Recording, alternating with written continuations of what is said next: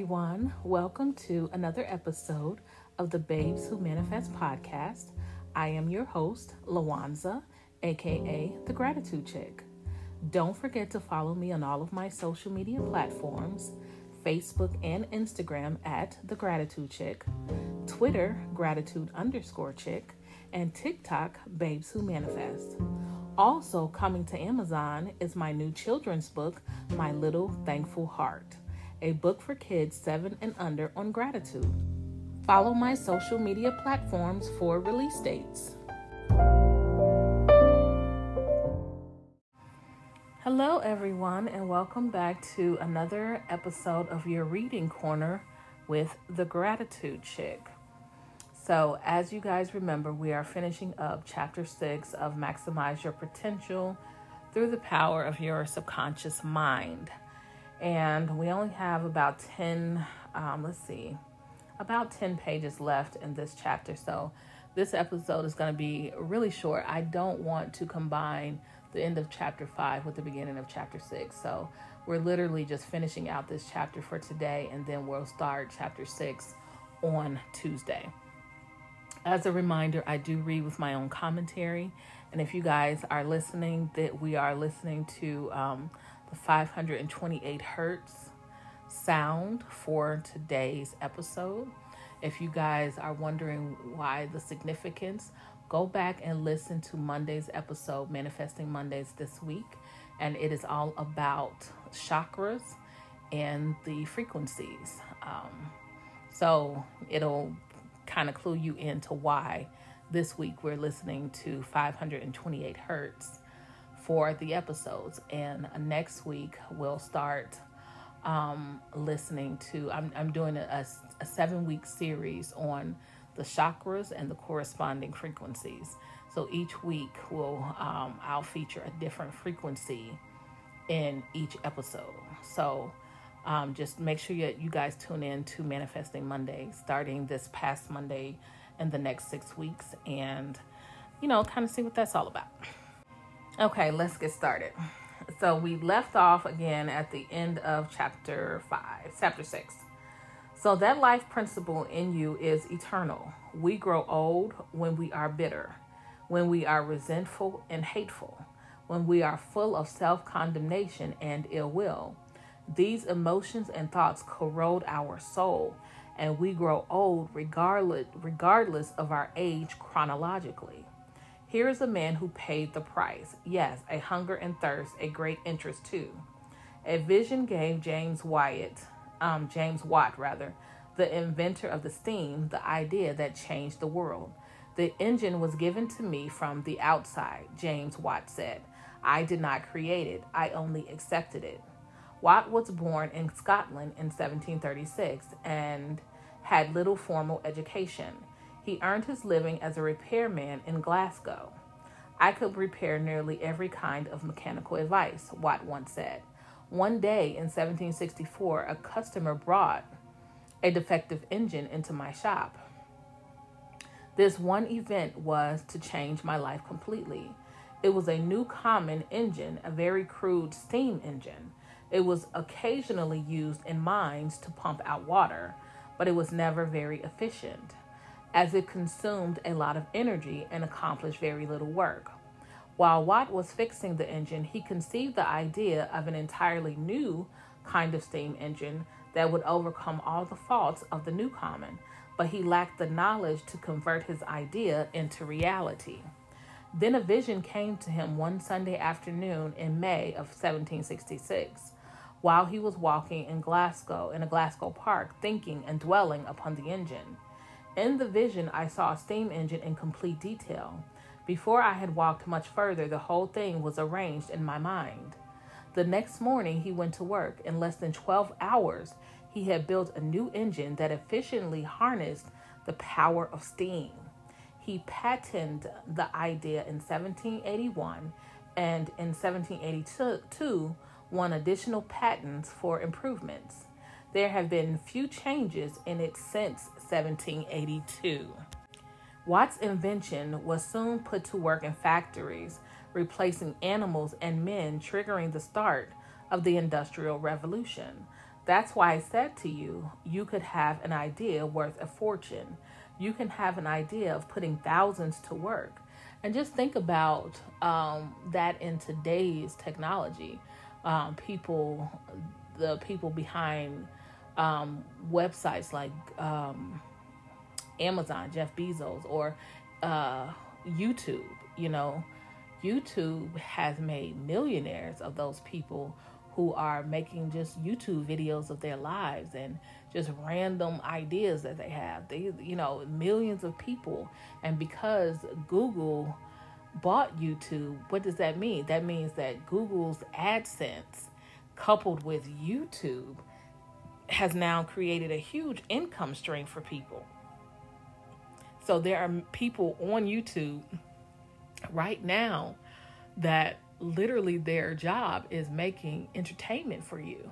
And there are people who draw more viewers than network TV, which I think is insane. There have been many um, TV shows like for children that have come up via YouTube, like CoComelon, you know? So I feel that this is, you know, something that you can think about today. Look at people like Mark Zuckerberg. You know, he was in a college dorm room when he thought up Facebook, and now he is a billionaire like 50 times over, you know? And it's just simply because he opened his mind up to these ideas. There are ideas out here. And even even even though Mark Zuckerberg, he wasn't the first because the first was MySpace, you know? Um, but there are many of these apps that have come up as a result of people like MySpace and Mark Zuckerberg, um, Twitter, and and you know, uh, I don't know, a lot. It's a it's a lot. It's too many apps out there name. But all of these apps have come about because of people like Mark Zuckerberg and the guy who who, who made my, uh, MySpace. I forget his name, but you guys remember if you ever had MySpace, he was like your first follower and and he never changed his profile picture from the day at least I joined MySpace until MySpace was over. He he never changed that profile picture. But um I said all that to say that what he's saying is correct. If you have an idea, it can be worth a fortune. Open your mind up to those ideas. Like look look at all the apps out here, you know? it's so many apps out here for everything. People are making killings on apps. I remember when um, when I first had got Facebook and I used to play games on Facebook, and those games have turned into their own apps, where these app developers are making a killing just on random games that you you used to be able to play on Facebook, right? Anyway, you can have an idea of putting thousands to work James Watt paid the price. The coin that he paid was attention, interest, and devotion, realizing that he could bring forth an engine that would serve humanity. There are a number of qualities that contribute to personal success in life.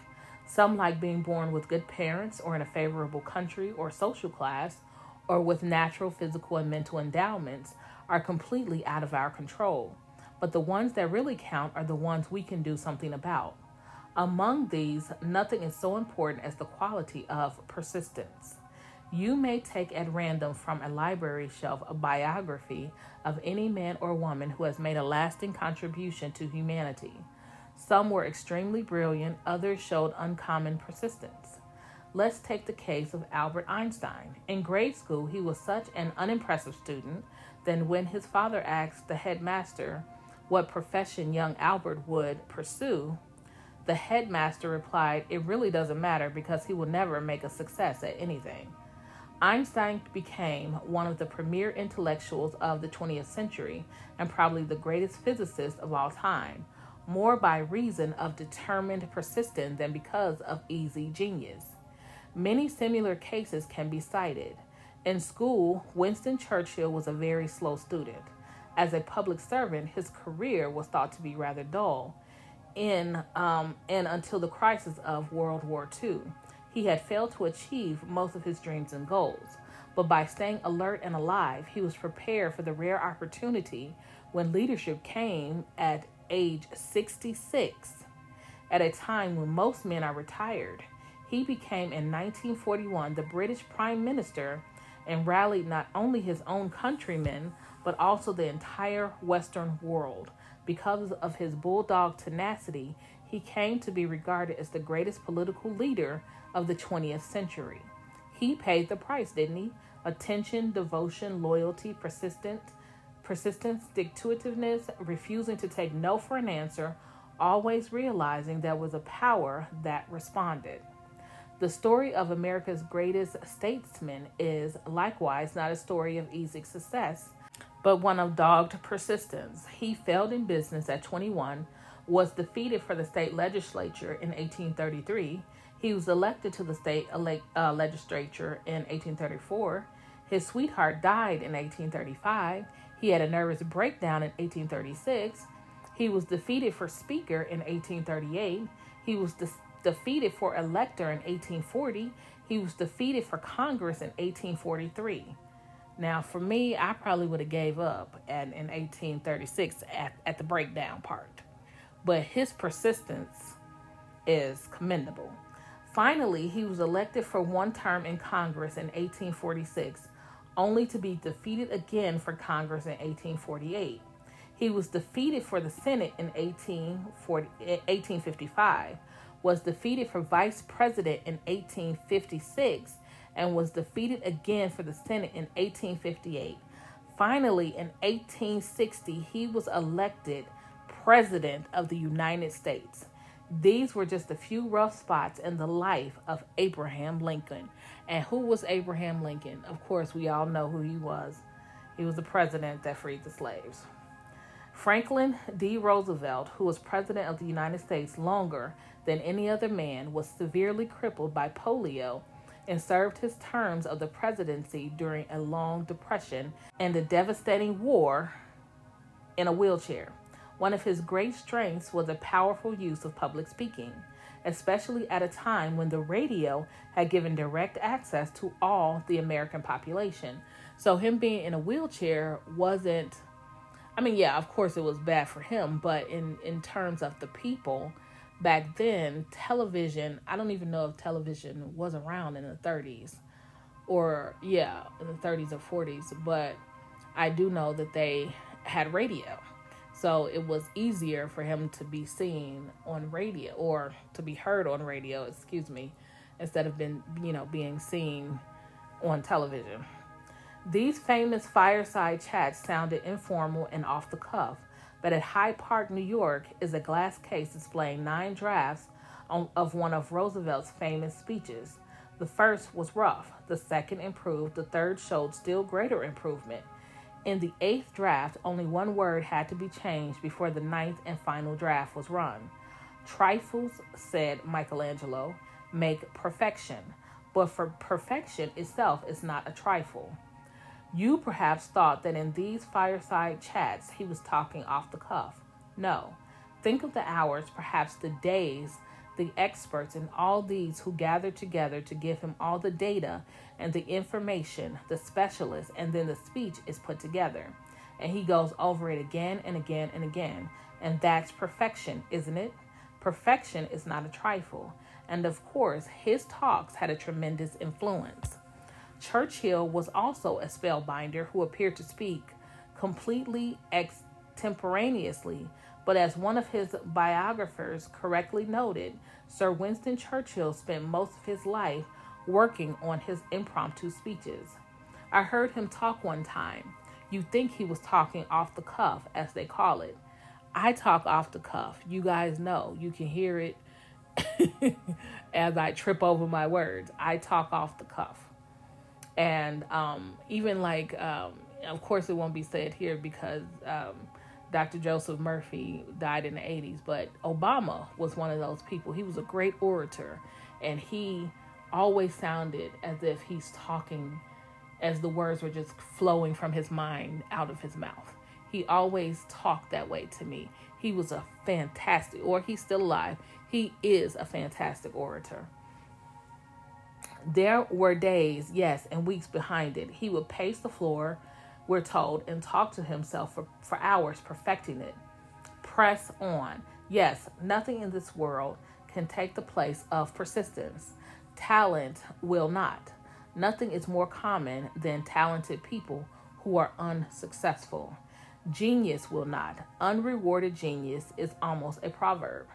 Education alone will not. The world is full of educated derelicts. Persistence and determination alone are omnipotent. But it's good to be reminded that that they paid the price. They had to pay the coin. Persistence, stick to itiveness, determination, and attention. For attention is the key to life. It's the key to success, isn't it? It's spiritual awareness. And if you put this God presence first in your life and realize that supreme and omnipotent, it's only it's the only power, cause and substance. Give all your allegiance and devotion to that and realize it's your guide, your counselor, your way shower, your troubleshooter, your adjuster, your paymaster, and the source of all blessings. There is no other power. Think of the wonders that would happen in your life as you gave attention, your devotion, and your loyalty to that great truth. But the minute you give power to sticks and stones and created things, to men and women, and to the weather and the sand, and to all these other things, look at the many gods you have. One condition doesn't create another, one circumstance doesn't create another.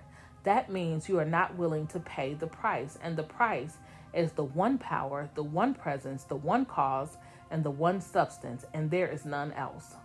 That's the great illumination. That's the final word. When you awaken to that, you are a real truth student. Then and only then are you a truth student.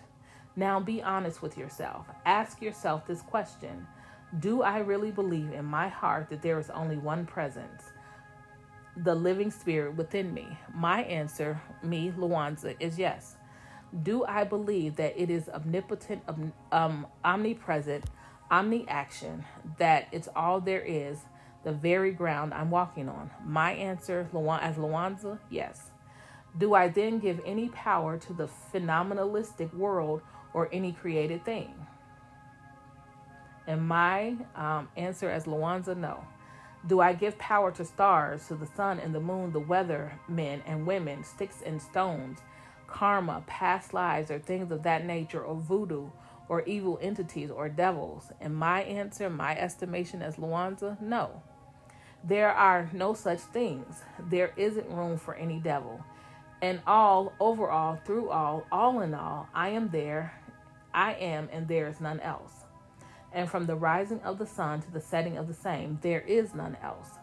Are you willing to pay that price? Yes, I am. You must pay that price, and then you're illumined. Then you are free. There's only the one presence and the one power, the one cause and the one substance. It will be wonderful when you come to that one conclusion. When Judge Troward was asked, What would you do if all the black magi- uh, magicians were praying against you using the death prayer, cursing you. In other words, pouring out imprecations. Imprecations means um, a curse. Troward responded, I say, cock a doodle doo. Why? He knew where the power was. They had no power. Suggestion is the power if you accept it, but it's not the power. The power is the one power moving as unity, no divisions or quarrels in it. How could spirit fight itself? How could one part of spirit fight another part of spirit in any part of the world? That's the greatest of all truths, friends. I, the Lord, am a jealous God. Jealous means, in this sense, that you must know, you must not know other gods, not jealous from a human standpoint. Because the minute you give power to any other created thing, that moment your mind is divided. You are double minded unstable in all your ways. Double minded people cannot ask anything. It is like the woman mentioned earlier in this chapter who was blaming her ailment on the climate in Denver, on the genes and chromosomes, heredity, on the sun, and on everything. But the cause was within herself all the time. She learned to pay the price and got a healing. I read an article about a doctor who was healed from a crippling disease. The article reported Dr. Phil Miles once was skeptical about supernatural healing, but no more, for when a bizarre disease attacked his body, gnarling and paralyzing his limbs, it was faith, not modern medicine, that cured him. It was a miracle, declared the El Paso, Texas physician. Joy shining in his eyes, he said, It has given me new life. I'm walking, living, laughing, proof that there is a healing force much more powerful than that of any person on this earth. For seven years, Dr. Miles has suffered from this strange disease, which caused his arms and legs to jerk spasmodically and twist into rigid positions. Dr. Miles, formerly on the staff of the prestigious Walter Reed Medical Center, called in some of the finest neurologists in America, but they couldn't even diagnose his disease. Finally, bedridden and growing worse every hour, the heartsick young doctor turned in desperation to his only remaining hope faith, faith in God. He asked a neighbor to come to his bedside and help him pray for his recovery. The doctor will never forget that incredible day. Every moment, every happening is etched into his memory. I was sobbing uncontrollably as I uttered the words of that prayer, he recalled. No sooner had the final words left my lips when, to my utter astonishment, my hands, which had been clenched like claws for two days, suddenly began to open. A second later, the rigid muscles in my feet began to relax. I realized I was witnessing the power of the supernatural. He said that within two days he was back on his feet, feet, and today, more than two years later, he is still healthy and working again as a specialist in obstetrics and, and uh, gynecology at William Beaumont Army Medical Center in El Paso, Texas. Dr. Miles, 36 years of age, said that the unknown disease struck him without warning in 1965. I was examined by some of the best neurologists in the country, but they couldn't diagnose my illness. In my heart, I knew I had a form of multiple sclerosis. Well, here is a man who paid the price. He tried everything, then he surrendered to the God presence that made uh, that made him, which created him, which knows all things. He prayed a fervent, effectual prayer. He called in a neighbor. They prayed together. It was not just a humble prayer, but also a complete surrender, recognizing the great truth in his heart, and he sobbed while he prayed. There is nothing wrong with that. It means humility, it means a complete surrender. Say, I am turning over the whole thing to that which is, which knows all and sees all. Are you going to say, It is hard for me? Is the Lord's hand shortened that he cannot save? Realize that everyone has to pay the price, and that price is attention, recognition, acceptance, and conviction. You can say the price too. All you have to do is call upon it. It answers you. It's personal, no respecter of persons. Let us dwell upon these great truths. My God shall supply all my needs according to his riches and glory. In quietness and in confidence shall my strength shall be my strength. God richly gives me all things to enjoy. With God all things are possible. Before I got before I call, God answers. According to my faith is it done unto me. If thou can believe, all things are possible to him that believes. He shall call upon me, I will answer him. I will be with him in trouble. I will deliver him and honor him. The Lord is my life and my salvation. Whom shall I fear? The Lord is the strength of my life. Of whom shall I be af- afraid? God in the midst of you is guiding me now. So that is the end of this chapter, but it does have kind of a summary that I'll read for you, and it's called In a Nutshell. In a nutshell, nothing is free. If you want to be wealthy, you must pay the price for wealth.